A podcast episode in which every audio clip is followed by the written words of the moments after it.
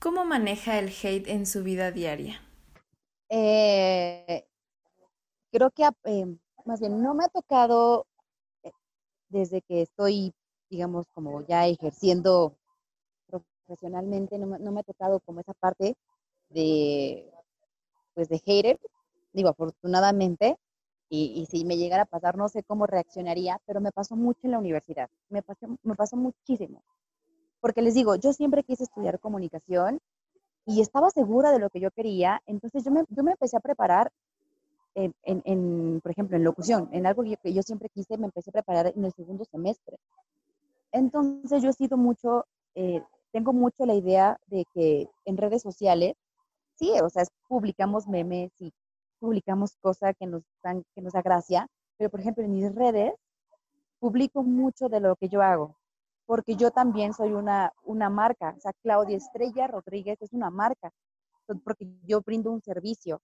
Entonces yo siempre en mis redes, desde que empecé mis cursos o que grababa para tal cosa, yo siempre lo publicaba, pero por el hecho de compartir, no como no por presumir, sino como de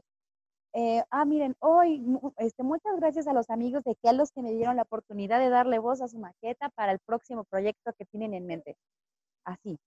Porque también eso es de que le das reconocimiento a la marca de, órale, mira, ella nos está recomendando con su audiencia, aunque sean poquitos amigos en Facebook, ¿no? Este, pero sí, o sea, yo tenía en mente que eso era mi marca personal y que compartiendo mi trabajo iba a llamar a más personas a que me escucharan, que supieran lo que yo hacía, mi talento y pues a darme a conocer.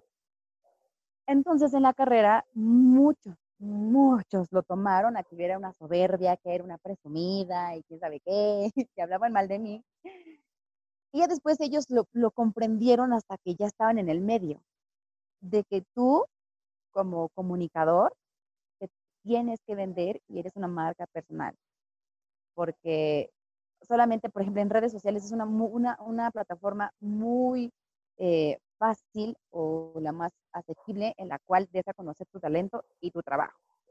Pero eh, yo creo que al manejar este tipo de cosas, por ejemplo, yo en este momento,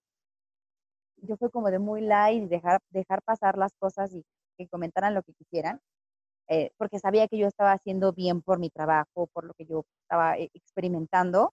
este, y dije, bueno, ya después eh, el, el, el, karma, ¿no? Les hará saber que estuvieron mal. Pero pues no, es más bien nunca reaccionar mal ante las cosas. Eh, y ya, no, no, no, no, eh,